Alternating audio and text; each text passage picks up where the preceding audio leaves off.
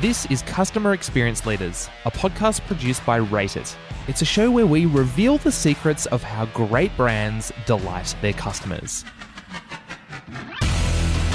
We have this big thing of brand and consumer, and that's a really dangerous way to think about it. We talk customers because other people coming in and transacting with you, and that, that's a transactional relationship. And we want to get beyond that to uh, have the brands trust the people and the people trust the brands. And to do that, we've got to treat each other like people. That's the voice of Michael Barnard. He's the general manager at Customology.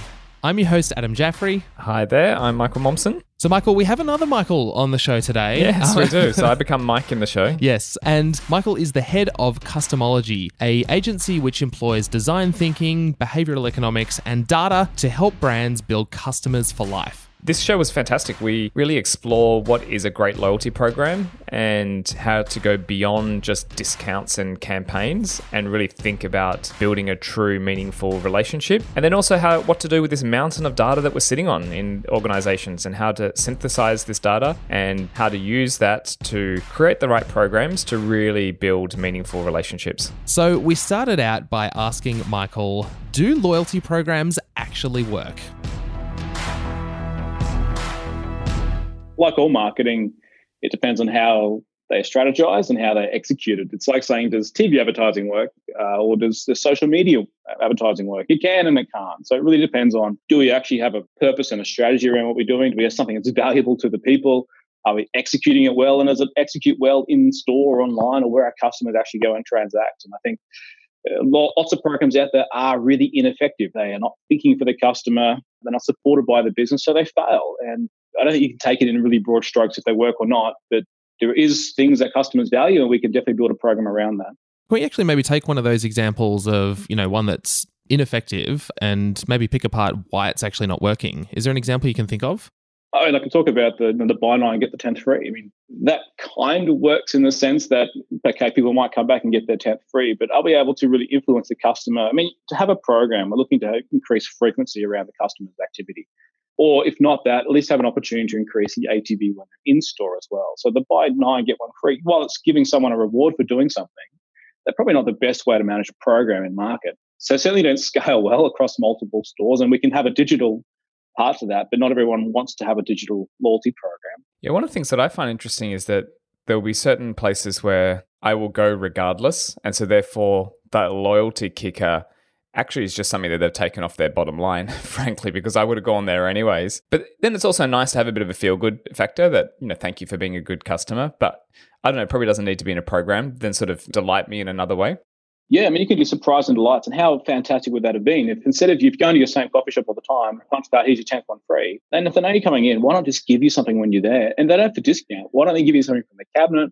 Why don't they give you two coffees? Why don't they, if you see you bring a friend in, go and serve up a plate of food for it? That's going to add to your whole experience and the whole value perception you have as a customer. And it can be done at scale, right? Like it doesn't just have to be the small coffee shop. Like National Australia Bank could actually just contact me out of the blue saying, I just want to thank you for being a customer for the last 15 years. You know, this year's credit card fees are on us. Thanks very much. Um, and it doesn't have to be a, you know, a loyalty program or anything. It's just a way of saying, thank you. We value your loyalty.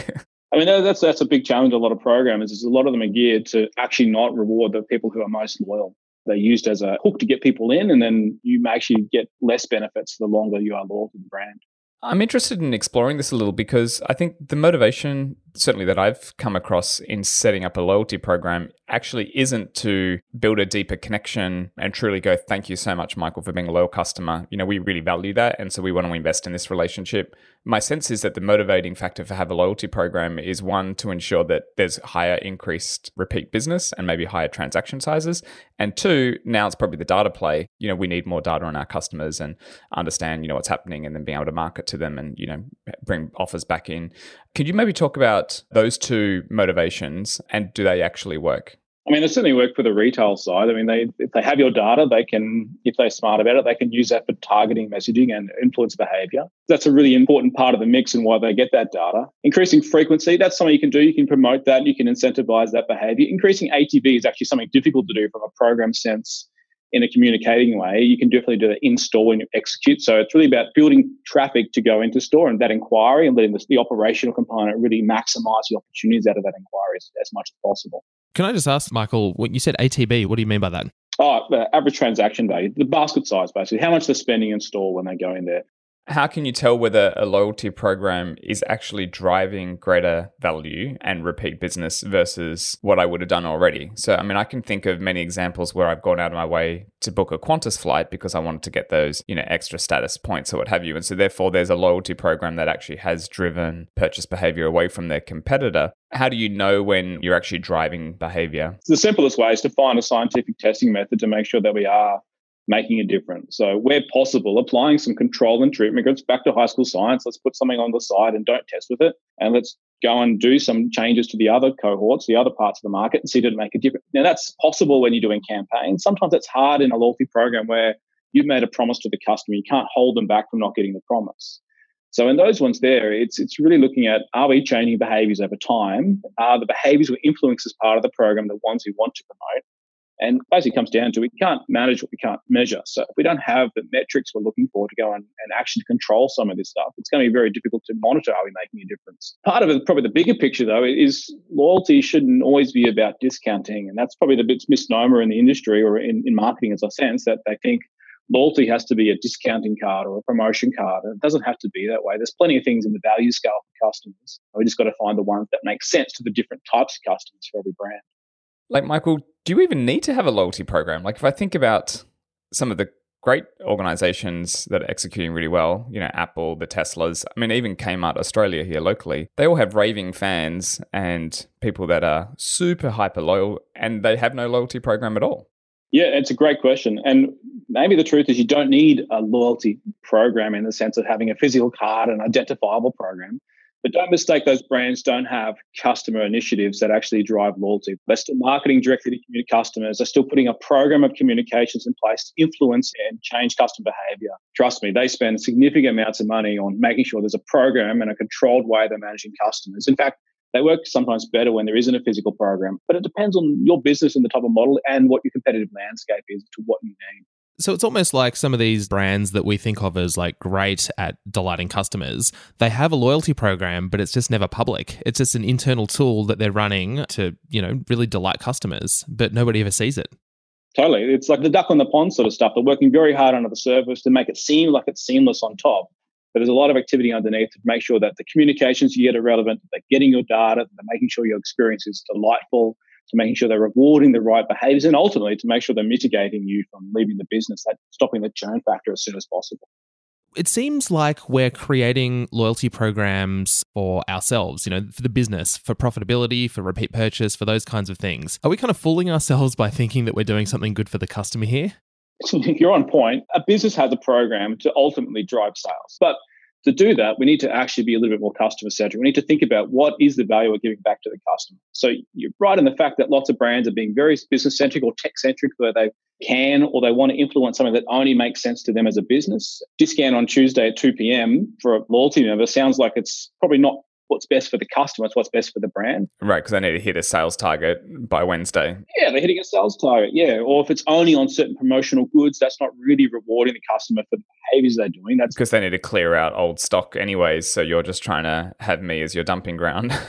exactly right, and that's what they treat these customers at. They're not really trying to reward that behavior. Or, or technology led, they've either built an app and they're invested in that, or they've got some technology they can do in store, so they rely on that. But they're not really thinking how that actually increases the behavior of the customer or influences the behavior of the customer. What, in your opinion, are some examples of great programs? Like, what is the gold standard of loyalty programs and why? Gold standard is a, is probably uh, I don't think anyone's there as for a, a, gold standard. Wow, that's interesting. Because I think we're still learning what really really drives decision making. And while there's been lots of studies on that, people change and lots of things change that make people do different decisions. So I mean, ultimately, we're looking at there's a, there's a hierarchy of people's values perceptions, and if you're purely in the functional components of loyalty about price or discounting. Uh, or convenience, those things are great. But from a competitive point of view, that's easy for people to, to challenge you or take your customers at that point. The idea is to get higher up that cycle, up to the emotional, up to the life changing part, and beyond that to really have a way of a stickiness with the customer. So there's some really good programs out there. I mean, we've seen some fantastic things out of the States. I mean, Walgreens do a very fantastic program they run, which is when you get your flu shot, they'll actually give a flu shot in another country as well. So there's this uh, act of social good. So it's, it's transcending what I want as a customer but it's giving me a bit of social goodwill that I feel I'm contributing to. So that's a really good way to run a program, but it's a below the service program. No one knows. They're not signing up to doing it. It's just an act to influence customers, but they're communicating at a customer level. Since we've been, you know, chatting about a loyalty program shouldn't just be a discount policy, you know, what you're saying is an ideal one is well thought through, empathetic end to end, etc. Do you have any examples of where you've maybe worked with the business and taken them along this ride and they've had an aha moment and you've seen some good results from that? It's very hard to get a brand to get thinking about that. We work with a lot of retail brands. Retail's tough. And I think the climate in Australia for right now is very brand centric, business centric. There's lots of things we can do in that space. Ultimately, it's, it's, probably not at that transcendent level. We're not going past social good. I think most brands we work now are getting into more the emotional levers. So injecting some fun in their programs, having some more exclusivity, things that go and help with their status, their aspirational goals. That sort of is coming more and more into it. And look, a brand who does that well is something like Frequent Flyer. You get to the you get to the silver, gold, and then the platinum because you're aspirational about your status inside those programs at an emotional level. Maybe let's explore that a little bit. If I was to like visually draw up what you're saying, it sort of feels like there's a triangle here of kind of Maslow's hierarchy of needs, if you will, for loyalty. And at the bottom, it's kind of give me some discounts and some cheap shit. And then the next one is sort of an emotional connection, and you're really thinking about you know, making me feel better about myself, whether it be fun or status. Um, and then I suppose the, the, top one is this actualization where I feel like I have a, a, deeper relationship with you and I really feel like you care and I feel like we're going on a really meaningful relationship together. So if no one's at the top, can we maybe explore some that are in the middle, which are sort of thinking about the emotional aspects and like you said things like my status and, and how i'm feeling i'd love to hear some stories around that I mean, you're right. It's Maslow's hierarchy of needs, and there's a company, uh, Bain and Company, who do uh, a lot of research in this space as well, and they've actually got a customer value model which is very similar to that. And so it's really working on what's a functional, as you said before. It's what are they saving? How are they going to earn more money? So that's where points fall. Uh, it's the discounting stuff. It's convenience, things like that, that everyday functional things. And programs need to have that as some level of baseline. If you're not getting past the functional, it's hard to get to the next one, which is emotional. And emotional things like extra benefits or rewards make people feel good, exclusivity, status and aspirational goals, things that reduce anxiety, take pressure off, and things that inject a bit of fun. And then I see there's actually two more above that, which is there's life changing. So this is more self actualization, things that are aspirational to, to me and things that motivate and give me hope and wellness and those sort of things. And then the last one is really that the social impact. So, you know, being socially responsible, having programs above just myself as a person. So I think with our customers, we're really looking to get the functional stuff in there to some degree because that's where a lot of people fall in because that's the things that they look for the most. I mean, status is a really easy one to, to use inside a program. People want to be seen as, as successful. They want to be seen as they're achieving things. So putting status into programs is good, but also reducing stress and anxiety is another one we can do that for. Um, we work with a number of you know heavy investment sort of purchases. Could be jewelry. So a brand like Michael Hill, you're buying something and you're buying it for life, and you want to know that you've made a good purchase choice there as well. So having a way to reduce the customer anxiety with a program where you can come and get it checked and cleaned and, and looked after like a showroom shine all the time that life changing events and you want to upgrade your piece or break your piece, it's all part of what you purchase as well. So it's not just getting a sale, getting a discount, it's finding other ways to sort of add additional benefits. It seems to me, Michael, that we came into this conversation asking, do loyalty programs actually work? And maybe that was the wrong question to ask. What I'm hearing is it's less about like a loyalty program, in quotes, those two words, and more about just developing a great relationship with your customers. Totally. I mean, customers are people. I mean, we have this big thing of brand and consumer, and that's a really dangerous way to think about it. I, I actually really don't like the term consumer in that sense. And it dehumanizes the people behind who are there. We, we talk customers because other people coming in and transacting with you, and that, that's a transactional relationship. And we want to get beyond that to uh, have the brands trust the people and the people trust the brands. And to do that, we've got to treat each other like people. And often where we start with brands is doing things that sound really simple, like a genuine thank you, just a, straight up hard saying thank you very much for shop, shopping with us and choosing us.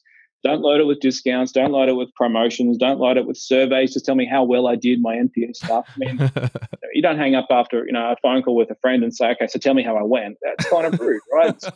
hey, thanks for talking. It's been fantastic. See you next time. All right the way that I'm sort of uh, synthesizing this conversation, Michael, is it's almost like the loyalty program is a structure that allows you to consistently deliver something around a great customer experience and make them feel great. I want to ask a um, bit of a controversial question, which is in Australia, we have some huge programs like Flybuys is probably one of the biggest loyalty programs in Australia. Uh, it almost frustrates me every time I go into Coles and they ask me, Am I a Flybuys member? I feel like I've heard that question, I don't know, probably 5,000 times in my life. But arguably, they'd have Australia's biggest sort of customer purchase database. And I know there's a lot of services and agencies that hook into that. If you could sort of re engineer a massive program like that, what would you recommend?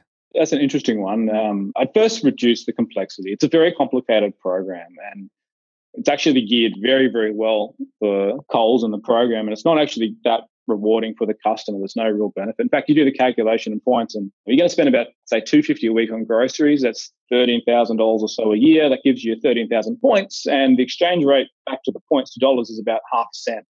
So after a full year's worth of shopping, you have got about sixty-five dollars you can actually get up uh, spend in stores. That's not a very generous proposition, but it's very hard and fuzzy. It's really a gamification program, is what that is. The gamified shopping. It's bonus buys, bonus points. They're pushing you to higher margin goods. They're, they're pushing you to go to their partners to get uh, credits back. So if I had to go and change it, I'd probably embrace that more uh, in the sense that the program right now, it's actually the best way to use Flybuys and the rewards is actually to keep swapping between the two of them all the time. If you stop shopping at Coles for a little bit of time, then you'll actually get really, really great offers back into to come into store because they're all targeted to you. So it's actually not rewarding loyalty, it's actually rewarding a, a churn behavior. So the more often you churn between the two of them or change your behaviors between the two of them, the actually better off you'll be. Or just change between the partners in the household, which uh, Flybuys card you use. Maybe they think one's churning. So I think in a program like that, it'd be hard to go and really change the value proposition, but I'd be looking at decomplicating it, making it very easy for customers. I know the margins aren't significant inside grocery, so I'm not going to be able to give a dollar per hundred dollar spend. That's it's harder to go and do, but to reward the behavior of customers actually being loyal. So to gamify the the streaks, basically, the more you come in in a row after your regular buying cycle, the more bonus points, the more rewards they get for that. Really, really drive the frequency of loyal customers and reward that behavior. Don't just have a program there to, to ultimately push promo offers out to them. Welcome to the Quickfire Round, our game show segment where we ask you questions and you've got 10 seconds to answer. Michael Barnard, are you ready? Sure, let's go. All right. What brand do you look to as an example of great customer experience? I mean, Apple nailed the overall customer experience. That's probably got to be one of the, you know, the top ones up there. Great. What job did you learn the most in? uh, working behind a counter. I used to work at a, at a cinema and, uh, you know, dealing with cash, dealing with people, dealing with problems, first world problems, sort of uh, really is an eye opener. What skill are you terrible at? I can't sing. I've got a three year old daughter and I sing way too many Wiggle songs and they all come out pretty horrible. So, What's the best advice you've ever received? Uh, probably it's truth to power, right? Don't hold back. Um, criticism, thought, idea, feedback to someone who may be in a more senior position than you because they, they need to be told what's working, what's not. They need to have your ideas and feedback. And if we hold that back and everyone around them is just yes men, well, we're not progressing as people or businesses. What are your top book recommendations at the moment? Oh, it's got to be start with why. That, that's if you don't have a purpose behind the business, then all you are is selling what you do, not what you believe. Eat the Frog's another one. I mean, start with the stuff you need to get done, get it out of the way, get it done, don't procrastinate. I like my team having broad critical thinking. Things. So I think the, um, the personal MBA is a really good book to round out people who may not have done a business degree, they may have a speciality, but really helps them broaden out their understanding of how value models are created, how, how marketing's done, how sales are done, how businesses are run. Michael, what are some non work related things that you're really into right now? I've got a toddler, so a lot of it is watching lots of Wiggles and playing with Play-Doh and doing puzzles. And but is that what you're into? Are you into the Wiggles? uh, I have to be by default, right? Yeah. No, I mean, I, mean, I, I love. Uh, I love. You know, I don't get a huge amount of time for hobbies, but I love picking up my guitar when I have some time to go and do that. I'm still a bit of a geek at heart, so I do jump in there and I sort of try and build some things and play with some data and make sure I'm up on the tech as well. It's an important part. We've got a heavily technical team here. Just being a little bit outside as well, taking the dog for a walk, taking the family down by the, the Bayside here in Brisbane. So it's, um, yeah. Where do you go to upskill? You know, is it books, YouTube, podcasts, or something else? Well, I think you've you can't go to one place. Um, books are really good from big, long, arching ways of doing things, but by the time they're written, a lot of the content may be dated as well. So being kept up on podcasts is another great way. I drive a lot, so podcasts are fantastic. Um, you know, being uh, being a customer as well, being observant of what's happening in market at the same time. I mean, you want to know what's happening, you know, do a shop on Amazon, do a shop at Coles, do a shop at Woolies. That's going to really show you what's happening out there in the world. Michael, what's your favorite quote? Probably, probably the one that I, I that I come back to would be the Steve Jobs one. And a lot of people say this one, but really is to start with the customer, not the technology. Uh, work out what the customer needs first and then build the technology around that. And that was, a, you know, he got called out in an interview close to 20 years ago now or 15 years ago when someone said, you know, they're building crap things. Um, and he basically said, no, no, we start with the customer while we're doing it for them. And uh, final question What's your guilty pleasure? Oh, coffee, coffee, coffee.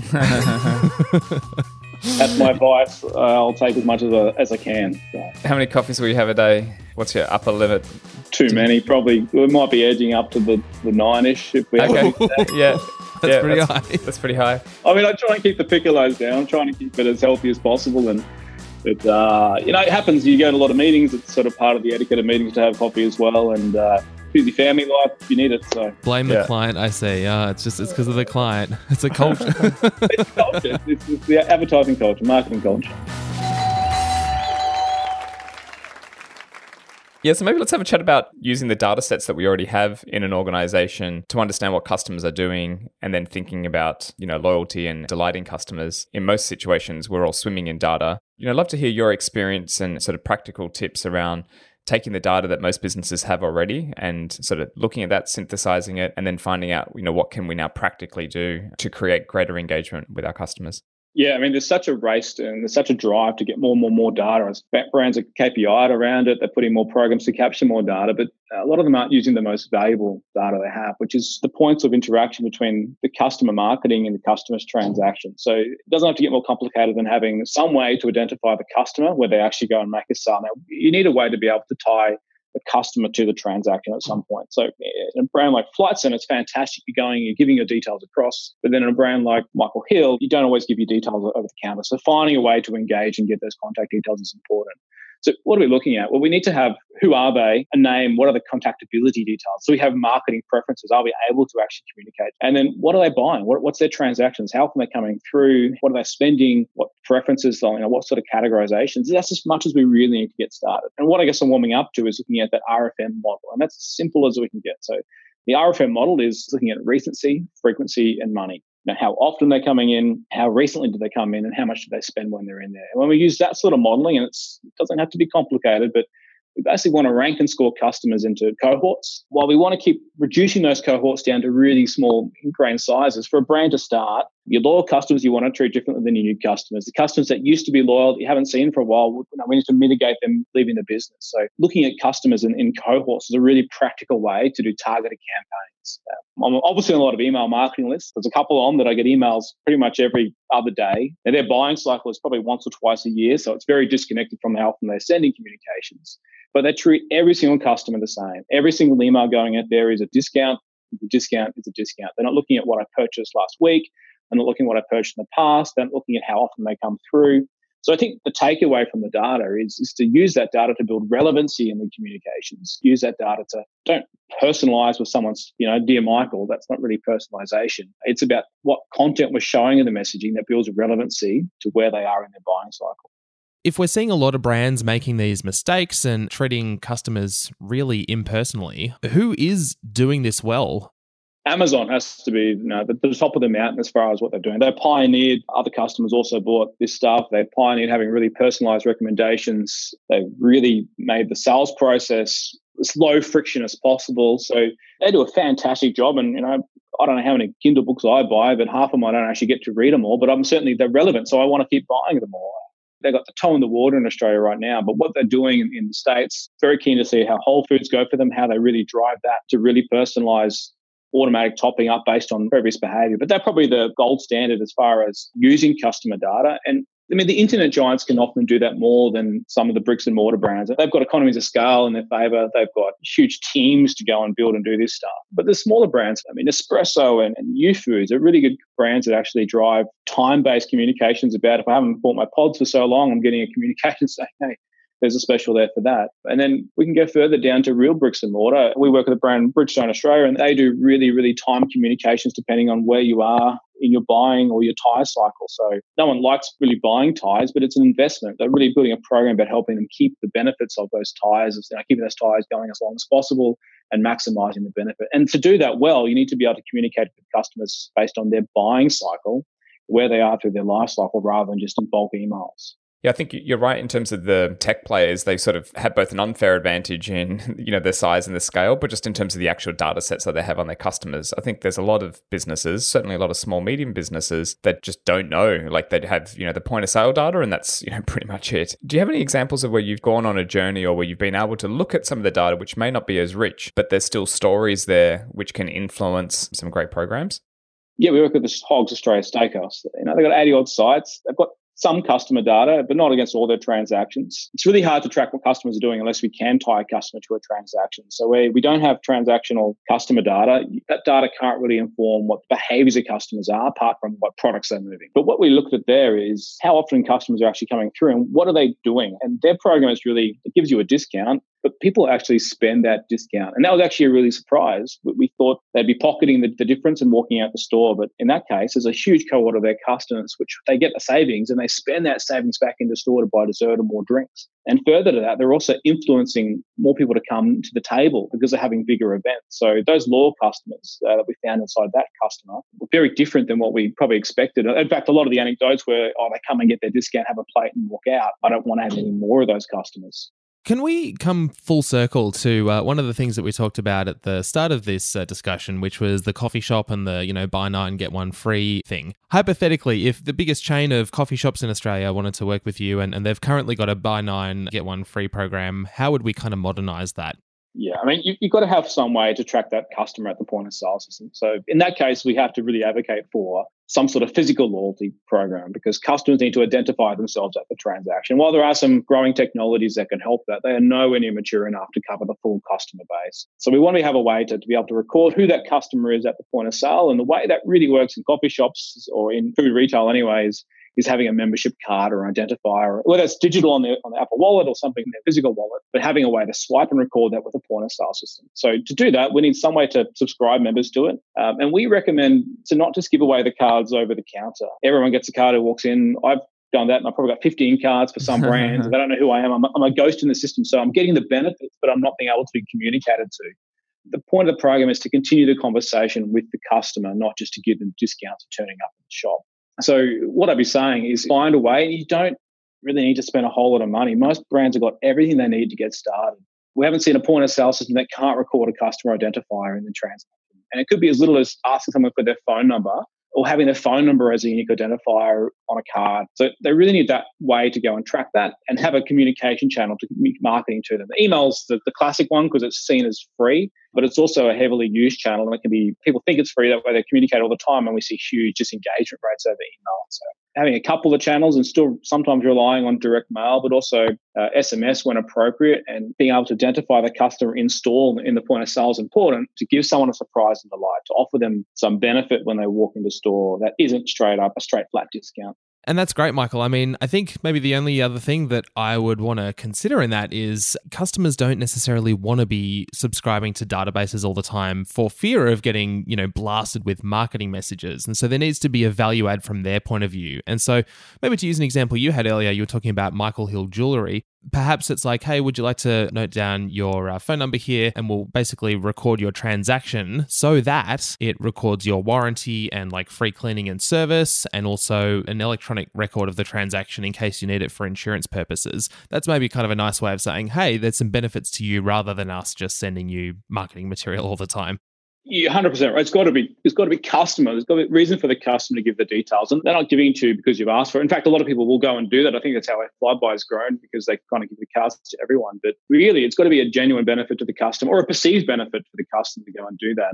And it, it can't be delivered from the casual cashier that works a four-hour Saturday shift. If they can't deliver that in 30 seconds, and your program's way too complicated, And you may get people to join up, but you're just going to probably abuse them in over email only. So the mistake a lot of brands make is they want to have 100% of their people walking into the store to be a member of their program. And that's probably not where you want to be. You want to have a really, really strong, loyal cohort of customers, a really good, stable, reliable base of income from them that helps even out the tough times and the fluctuations of retail. And to do that, you want to give them a benefit for trusting you. What we don't want to go and do is make it too complicated for someone to join or not have a really valid reason to join. I don't know how many databases I've signed up to. And then probably as a student of brands and how they market to customers, I, I'm a bit of a huffy. I say yes to every single thing. You want to join the program, I'm on. So how many programs are you part of uh, on the last count? If it's not close to 300, it's probably. Oh my gosh! Wow, 300. That's insane. Very good, very good email subscription rule. Probably the plan. Do you know what the average Australian or you know in Western market consumer how many programs they're part of?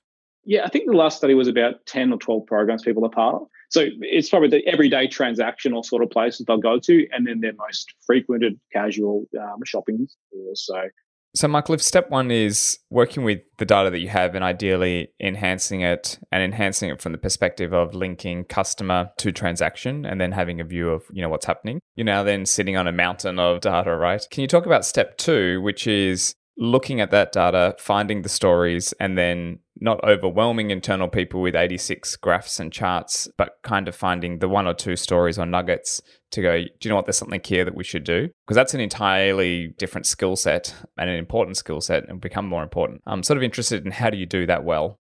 It's tough to do it well. And as as your scale of your business, the bigger you are, the more effort that you need to go into that. The more customers you have and the more frequency of the transactions, the more complicated that can get. I think there's certainly a drive to find the perfect CRM tool that's going to do it all magically. And while there's some great tools in market, they probably don't solve all the problems. It comes first to working out of the data we have, how do we go and start breaking it down and joining the key insights together to go and make a change? So if we go back to the RFM model, if we can just get the customers' names, their contact details, how many times they've been, when the last time they come in, and then also how much they've spent, that's enough for us to really Excel would probably do an okay job to get us started there, looking at okay, well, give me a filter for everyone who's come in this week has spent more than my average sale value and has come in more than 10 times. And that's probably a good start to get who my really loyal customers.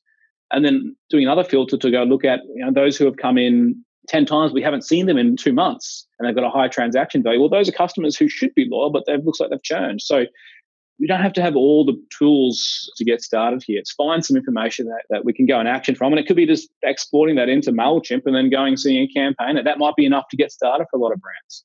What we don't need anyone to go and really go and do is, is buy three or four Salesforces and Marketos and Tableaus and MXs. And it, it's a huge investment that's got some of this has to be taken back into the marketer's hands sometimes. If it's a it's an IT only driven project, and we love them, but they're really thinking of their risk and data security and compliance and about how to get all the POS systems migrated to the new systems. And they're not thinking of how we can go and help influence the customer. We need them involved in the project, but they shouldn't be the ones leading the marketing automation. They shouldn't be the ones leading CRM. It's got to start with the, the heart of the marketing and the heart of operations to execute this in store.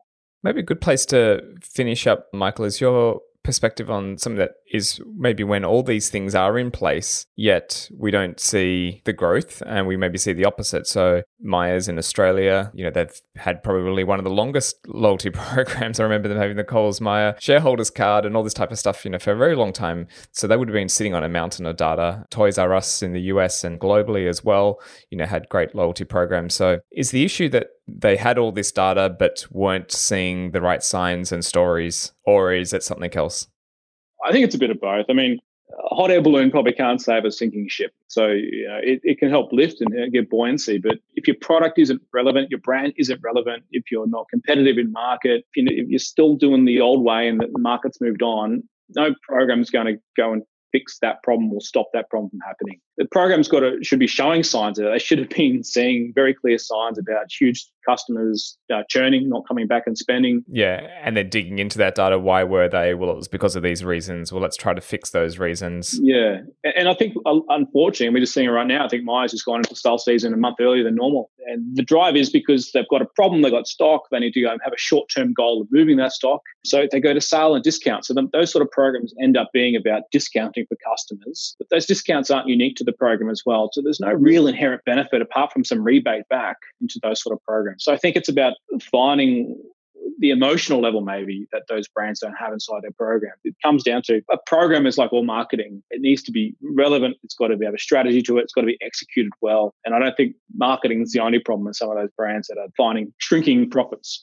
Yeah, Michael, we've talked a lot about uh, loyalty, about bringing data to life and we have both geeked out over books and podcasts that we're into. We'd be interested if you've got any recommendations, specifically podcast recommendations for those that want to sort of explore this topic a lot more. Well, I think that they're few and far between having real, genuine content. There's things like Crack the Customer Code, which gives good insights. Uh, there's some guys out of the States, which is the intuitive customer. They give really broader strokes about thinking about customer and customer centricity. And um, probably the other one, which is a little bit left of field, but I think it's really insightful because a lot of what we do is behavioral economics. So, Freakonomics Radio is a really good one. It, it's a really broad economics, a lot of microeconomics inside there, but they are extending more and more to behavioral economics. What makes people make decisions? And that's probably at the end of the day, we're all in decision sciences. So, letting us think about what works. I find I get more value out of that than a lot of other more, more marketing ones.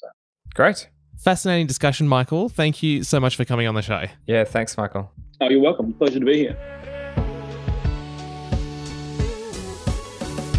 Wow, amazing discussion with Michael. He was super knowledgeable and a really great resource on customer loyalty, something that I think we've danced around a couple of times on the show, but it was great to go deep and understand how loyalty programs work and how to do it well. Yeah, exactly. I often think about it when I'm using a service and I use their loyalty program and I'm like, actually, you're just giving away your profit right now. And then there's other times where I'm like, oh, I'm actually changing my purchase decision based on this program or this offer.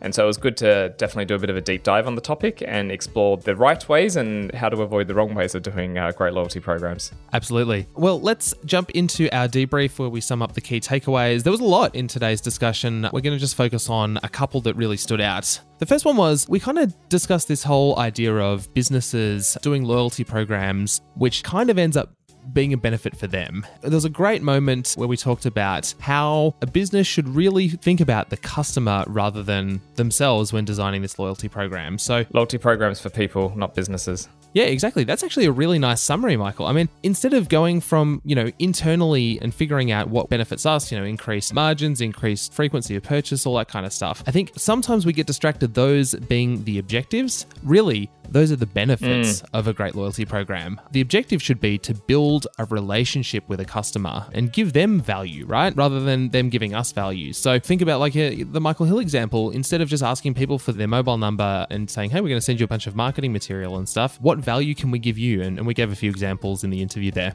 No, I think that was good. And that sort of takes it to the second point for me, which is, you know, of course you need to have campaigns and programs and specials, and you want to ideally hit some financial goals for the month or for the quarter. And so so I think some of those things are going to be business hygiene and are required, but I don't think that should be the only focus, is what we're saying, of loyalty program. And actually, the core motivation. Ideally, what you want is the core motivation and the foundation that it's built on is this relationship. And I liked the example. Quite proud of myself that I started thinking about Maslow's hierarchy of needs. And very smart friends at Baines and Co. have already done this, and we looked it up, and it is called the elements of value.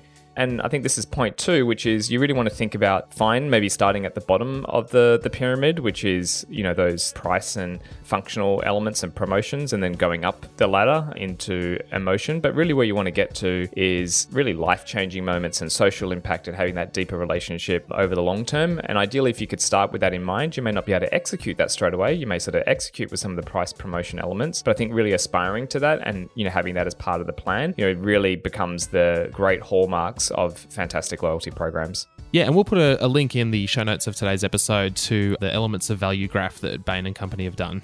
Probably just one final one to, to sort of round us out is where we touched on how to think about all this data that we're capturing, and we, you know, spoke about good ways to capture this data, but there's sort of no point in sitting on a mountain of how your consumers are behaving and, you know, what they're saying and what they're doing if you don't do anything with it. And so I think prioritizing the storytelling element of data, I think it's a big challenge in a lot of organizations right now. And really, I suppose the point is putting a great prioritization effort on that. And if it's not building up that muscle internally, then looking to great agencies and external partners that can synthesize this mountain of activity that's happening and really crystallizing it into a couple of clear stories and then running some initiatives around that. And then ideally, you know, running this sort of scientific like testing approach. And then that can then go back into the loyalty program. So ideally, you have the two elements working hand in hand, like the structure of what you're trying to achieve, and you have a higher purpose with that structure.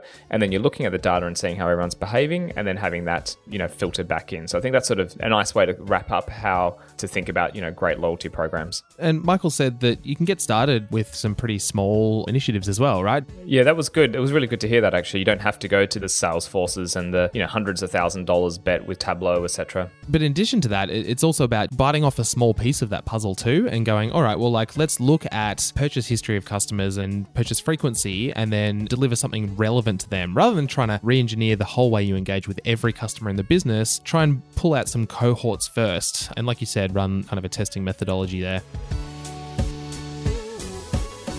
Great. So to sum those up, the three were First one is design your loyalty program for people rather than for the business. And the second one was consider moving up the elements of value pyramid.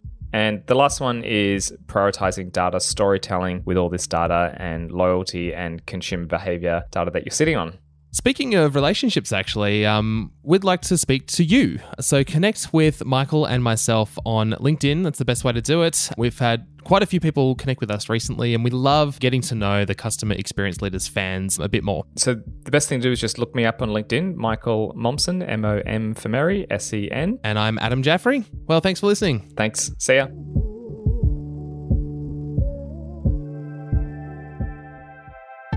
Thanks for listening. Customer Experience Leaders is produced by Rate It. Rate It's technology gives you a real time view of your customer experience through things like in store tablets, tokens, and SMS. So forget mystery shoppers and annoying long survey emails and have a chat to the team at Rate It, who can help you get a better, real time picture of your customer experience. For more information, head to rateitapp.com. That's R A T E I T A P P.com. This show was created in partnership with Wavelength Creative. It was produced by me and Christopher Lawson, who also edited and mixed the show. Our theme music is by Icolics, Peter Cooley, and The Shrugs. Before we go, just a quick reminder to firstly connect with Michael and myself on LinkedIn and tell us why you love the show or any suggestions that you have. And secondly, there are some great insights through our 20 plus episodes of customer experience leaders. So go back, have a listen, and tell somebody new about the show so they can learn too. Until next time, I'm Adam Jaffrey. Thanks for listening. We'll speak to you next time.